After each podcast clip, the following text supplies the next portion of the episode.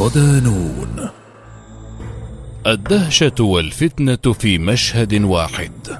السينما السوفيتية وما قبلها. مقال لأحمد الخطيب ضمن ملف سينما البروباغندا.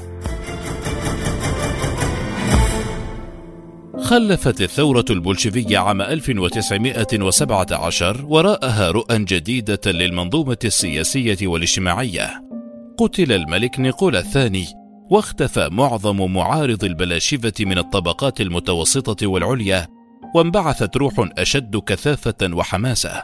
لم يبق أمام زعماء الثورة الشيوعية إلا حشود هائلة من الجماهير، شعب يضم بين طياته كافة البنى والطبقات الدنيا. العمال والفلاحون مثلوا عصب الثورة البولشفية، وهو ما سينعكس على سياسة الحكم وتنظيم الدعاية. يشير الكاتب نيكولاس ريفز في كتابه قوة الدعاية السينمائية The Power of the Film Propaganda إلى اختلاف منهجية لينين عن ماركس.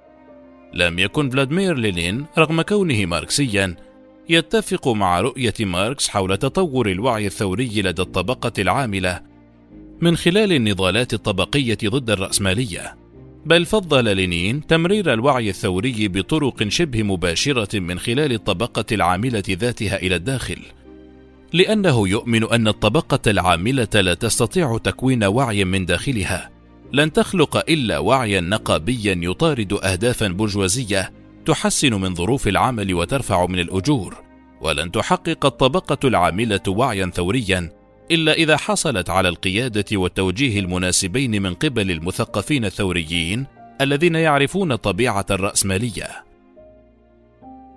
زرع الأفكار. تحتاج منهجية لينين إلى قوة دعائية أكثر من أي شيء آخر. يحتاج إلى تمرير حاسم وممنهج لفكر الماركسية اللينينية، نموذجه يستوجب وسيطا أشد تأثيرا وجمالا، وجاءت السينما كرد فعل لكل ذلك. لقد جمعت الفتنة والدهشة الأولى بالفكر الموجه والصورة الموحدة. إيمان زعماء الثورة البولشفية بقوة الوسيط السينمائي وإشرافهم عليه منحهم قوة مضاعفة.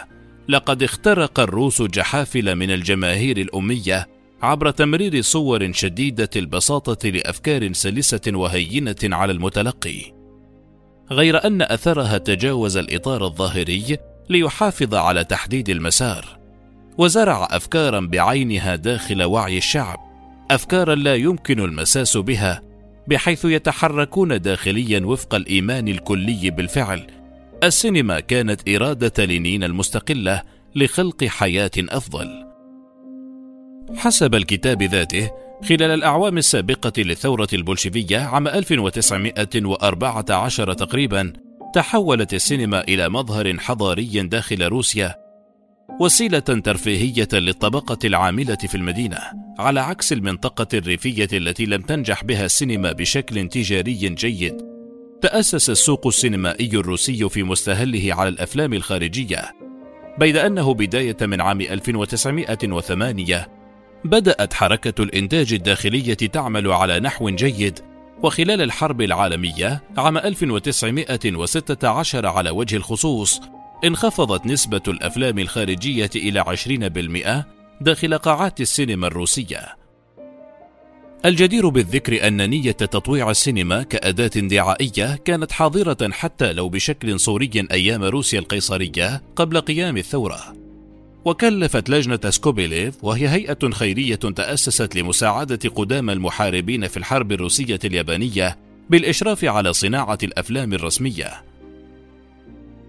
الاختيار ذاته يدل على عشوائية المنهج، وبناء عليه حققت السينما الروسية القليل من الأفلام في ذلك الوقت. هناك محاولات أخرى لدمج السينما بالنظام السياسي. في بداية الحرب طالب النائب بوريشكيفيتش باحتكار الحكومة للسينما، ليأتي سياسي آخر في السنة التالية فأميم ديمينيتف، واقترح تأميم السينما كأداة دعائية للنظام القيصري، ولكن لم تنفذ أي من هذه الاقتراحات، ولم تتجاوز كونها كلاما في الهواء حتى عام ألف وتسعمائة وستة عشر، حين أخذ وزير الداخلية بروتوبوبوف المبادرة لتكوين لجنة مشتركة لتطوير تشريعات للإشراف على صناعة الأفلام واستيرادها. حفز هذا وزير التربية والتعليم على اقتراح تكوين لجنة سينمائية خاصة بوزارته. على أي حال، الاقتراحات متأخرة فعليا كما يوضح الكاتب نيكولاس ريفز، لكنها تشير إلى تأثير الحرب على منهجية إدارة الدولة. في ذلك الوقت صنعت الأفلام على نطاق الاستوديوهات، أغلبها يتمحور حول الميلودراما والجريمة البوليسية، بيد أن تلك الحقبة لا تخلو من الأفلام الجيدة، أشهرها الفيلم الصامت الأب سيرجيوس فاذر سيرجيوس عام ألف وتسعمائة وثمانية عشر، مقتبس عن رواية للكاتب الروسي العظيم ليف تولستوي. قبل الثورة لم يكن تصوير الكهنة مسموحا، بيد أن الانفتاح الذي خلفته الثورة خصوصا من الناحية الدينية فتح مجالا أكبر للفنان، طالما في حيز غير سياسي. ومع ظهور أفلام جيدة الصنع تبلور لدى الكثير من المثقفين أهمية استغلال الوسيط الجديد، بيد أنه على العكس هناك بعض الأقوال تثير فكرة أن لينين لم يكن يدعم السينما كما يذكر بعض المقربين منه، مثل أناتولي لوناشاركسي، بسبب طبيعته المحافظة، ما جعل البعض يرجح أن لينين فضل المسرح والأدب على السينما. لكن على الناحية الأخرى هناك عدة دلائل تشير إلى النقيض. حموة الحماس التي أصابت الموجة البولشيفية والموثقة داخل جريدتهم الرسمية برافدا، حيث يشير نيكولاس ريفز إلى اقتباس للزعيم الثوري الماركسي الشهير ليون تروتسكي في أحد مقالاته عام ألف وتسعمائة وثلاثة وعشرين في مجلة برافدا: سلاح يتوق ليستعمل، أفضل وسيلة دعائية، تقنية وتعليمية وصناعية، يمكن استخدامه في الدعاية ضد الكحول، الترويج للصرف الصحي، الدعاية السياسية، كافة أنواع الدعاية، وسيلة دعائية متاحة للجميع، جذابة، تخترق الذاكرة، وقد تكون مصدرا محتملا للدخل. عبارات تروتسكي تنضج بفكر ووعي للوسيط الجديد على المستوى السياسي والتجاري، لأن السينما أعجوبة العصر، لها قدرة تعليمية وترفيهية في الآن ذاته وفي الخطاب نفسه، لذا كان من الطبيعي الانخراط التام مع الوسيط السينمائي البصري كوسيلة دعائية لعدة أسباب، أولها المساحة الشاسعة لروسيا، حوالي اثنين وعشرين مليون كيلومتر في ذلك الوقت. مع اتساع المساحة يأتي اختلاف الثقافات واللغات، بعدد هائل من اللغات يستحيل على التجربة الأدبية اختراقه. عالجت السينما هذه المعضلة لأنها أولا قابلة للنقل والتنقل، ثانيا لا تعتمد على لسان بعينه، بل تقوم على لغة بصرية عالمية تتعاطى مع جميع الثقافات واللغات دون مشكلة. فالتقنية الفيلمية آنذاك كانت صامتة، ما يسهل مهمة تطويعها كأداة دعائية، لأنها تحطم الحواجز الثقافية والبيئية والاجتماعية دون عناء، خصوصا أن عددا هائلا من سكان روسيا كان أميا لا يعرف القراءة والكتابة. والحقيقة أن حمل آلة العرض السينمائية داخل الريف والمناطق غير المتمدنة يعتبر نقلة حضارية في حد ذاتها، بروباغندا تروج للنظام دون حتى عرض أي شيء. القفزة التكنولوجية والدهشة التي كانت تداهم سكانا على الأطراف والهوامش كفيلة بجعلهم أدوات وثني إرادتهم تحت طائل النظام، ما جعل السينما الوسيط الأساسي والأهم في خطة الدعاية الروسية. فالوسيط ذاته قابل للتطويع والتغيير، بالإضافة إلى الإنتاج وإعادة الصنع وخلق أنظمة سردية جديدة والتلاعب بالكاميرا. لقد وفرت السينما كل ما يحتاجه النظام. البدء من الصفر مجدداً. خلال الحرب الأهلية ساءت الأحوال أكثر، وتوقفت الشركات السينمائية تماما أو غادرت البلاد. كان على البلاشفة أن يعيدوا بناء الصناعة السينمائية بشكل كلي وأحيائها من جديد، في ظل ظروف اقتصادية مزرية وحالة سياسية مضطربة.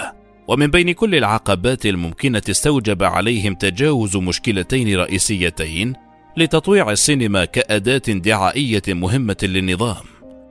أولاً إحياء الصناعة ذاتها البنية التحتية لضمان إنتاج الأفلام، ومن ثم التأكد والتحقق من بلوغ هذه المنتجات لملايين من المواطنين الذين تستهدفهم البروباغندا، لضمان وصول الرسالة المضمرة داخل المنتجات الإبداعية. ما يحيلنا إلى المشكلة الثانية، وهي فتح عدد أكبر من دور السينما واستخدام وسائل مثل القطار التحفيزي للترويج للأفلام، وإيجاد أفكار جديدة مبتكرة لإدخال السينما إلى المناطق الريفية على نحو أكبر. خلفت الحرب الأهلية خرابا هائلا استوجب أن تتكيف دور السينما والجماهير مع الحال الجديدة، فشركات العرض السينمائي القليلة التي لم تغادر روسيا كانت تعمل في دور عرض مدمرة، وعلى النقيض كان السكان يتوافدون بشكل مستمر على هذه الدور المتهالكة، حيث بجهاز عرض مهترئ وبعض الطلاء على الحائط عرضت الأفلام للجماهير. بحلول عام ألف وتسعمائة واثنين وعشرين أعيد تأسيس حوالي خمس شركات سينمائية رئيسية في موسكو، أشهرها شركة سيفزابكينو في بتروغراد، إلى جانب شركة في إف كي أو التي لعبت دورا مهما في إعادة خلق المنظومة رغم الحالة الاقتصادية السيئة، لأنها كانت تمول من قبل الحكومة حتى ديسمبر كانون الأول من عام ألف وتسعمائة وواحد وعشرين، حينما قررت الحكومة أن شركة في إف كي أو يجب أن تخضع لمتطلبات السياسة الاقتصادية الجديدة إن إي بي. تمثل السياسة الاقتصادية الجديدة تراجعا مؤقتا للاشتراكية النظرية المكبلة بقيود المركزية المفرطة وتوليد رأس مالها المستقل بعيدا عن التمويل الحكومي. ورغم ذلك وفي مناسبتين طلبت الشركة تمويلا من الحكومة لشراء المعدات وتم الرفض من قبل الحكومة، إلى جانب اقتراح رئيس الشركة بيتر فيفويدن إعادة تنظيم شركة في إف كي أو كصندوق ائتمان برأس مال ألفي مليون روبل، ولكن لم تلتفت الحكومة لهذا الاقتراح ولم تأخذ أي خطوة حقيقية حتى عام ألف وتسعمائة واثنين وعشرين، عندما استبدلت شركة في إف كي أو بمؤسسة الدولة المركزية للتصوير الفوتوغرافي والسينمائي جوسكينو. لقد ورثت المؤسسة الجديدة باسمها الجديد جميع الآليات القديمة، غير أنها واجهت العقبة السابقة نفسها، أن نجاحها مرهون بالتمويل الحكومي، ما لم تنجح به المؤسسة الجديدة بسبب السياسة الاقتصادية الجديدة التي اعتبرت هذه الاستثمارات غير ضرورية آنذاك. وعلى النقيض كانت الدور السينمائية تعمل بشكل جيد في حيز السينما التجارية، لذلك جادل تروتسكي حول أهمية السينما، وأشار إلى أنها من الممكن أن تدر العائد التجاري نفسه، وفي الوقت نفسه تستغل كأداة دعائية مهمة. لمدة عامين استوجب على جوسكينو أن تشق طريقها دون تمويل حكومي، لذلك بدأت خطواتها غير مستقرة ولم تحرز تقدما ملموسا داخل الصناعة، حتى محاولاتها لاستقطاب الشركات الغربية من أجل الاستثمار في السينما داخل روسيا لم تنجح، وظل الوضع راكدا حتى ظهرت منظمة الإغاثة الدولية العمالية وير، منظمة أنشأها الحزب الشيوعي الألماني عام ألف وتسعمائة وواحد وعشرين لمساعدة ضحايا المجاعة السوفيتية. استخدمت المنظمة لقطات أرشيفية سوفيتية للترويج لقضيتها، وبعدها بدأت تدريجيا برعاية إنتاج أفلام جديدة، وبعد انتهاء المجاعة عام ألف وتسعمائة واثنين وعشرين ساعدت المنظمة السينما السوفيتية في شراء المواد الخام والمعدات، وتدفقت دفعات من المساعدات ليخرج لنا واحد من أهم الإنتاجات السينمائية السوفيتية، الفيلم الكوميدي المغامرات الاستثنائية للسيد ويست في أرض البلاشفة، The Extraordinary Adventures of mister West in the Land of Bolsheviks للمخرج ليف كوليشوف. ويعتبر هذا الفيلم واحدا من الأفلام الفريدة على عدة مستويات، خصوصا في تحديه للأنماط الفكرية الأمريكية عن السوفيات، بالإضافة إلى تدفق عدد جيد من الأفلام الأجنبية داخل السوق الروسي. ومن هنا بدأت السينما الدعائية تعمل بشكل مكثف أكثر. كان هناك ما يسمى بالنيوز ريل، وهي أفلام تسجيلية قصيرة ترصد أشياء معينة مكرسة للبروباغندا رغم ما تحتويه من علامات فنية مميزة، كانت تلازم السينمات وتعرض مع الأفلام الأجنبية، وبداية من تلك النقطة بدأت الصناعة تستعيد بريقها، وحاول النظام الروسي فرض سيطرته التامة على الصناعة بشكل يضمن لها التحكم الشامل في السوق. لم يسمح لأي شركة بإدخال أفلام أو شراء معدات إلا من خلال وسيط حكومي يسمى هيئة التجار الخارجية. خلقت الحكومة الروسية نظاما محددا هي المستفيدة منه على السياق التصاعدي، ولكنها في الوقت ذاته ضمنت دوران عجلة الإنتاج وازدهار الصناعة بشكل ما، ولكنها بعد ذلك بعدة سنوات فرضت ضريبة مضافة على دور العرض التي تعرض أفلاما أجنبية، وهذا أثر بالضرورة على سعر التذكرة، وبعض السينمات أغلقت تماما. لقد عرقل هذا الإجراء نمو السينما، لأن الإنتاجات الجديدة كانت تمول من قبل فائض الإيرادات لتعقد لجنة وتدلي بقرارات جديدة، أولها تغيير اسم شركة جوسكينو إلى سوفيكنو وتمويلها بمليون روبل إضافية، وتطبيق نظام الاحتكار في التوزيع، وانخفضت الضرائب إلى حد معقول، وتدفقت الأفلام الأجنبية، وانتعش السوق بإيرادات مرتفعة، وصعدت أصول الشركة بشكل جيد حتى عام ألف وتسعمائة وسبعة وعشرين مقارنة بعام ألف وتسعمائة وأربعة وعشرين، إلى جانب تزايد عدد دور السينما بشكل ملحوظ لتخدم السوق وتعرض الأفلام الدعائية للنظام.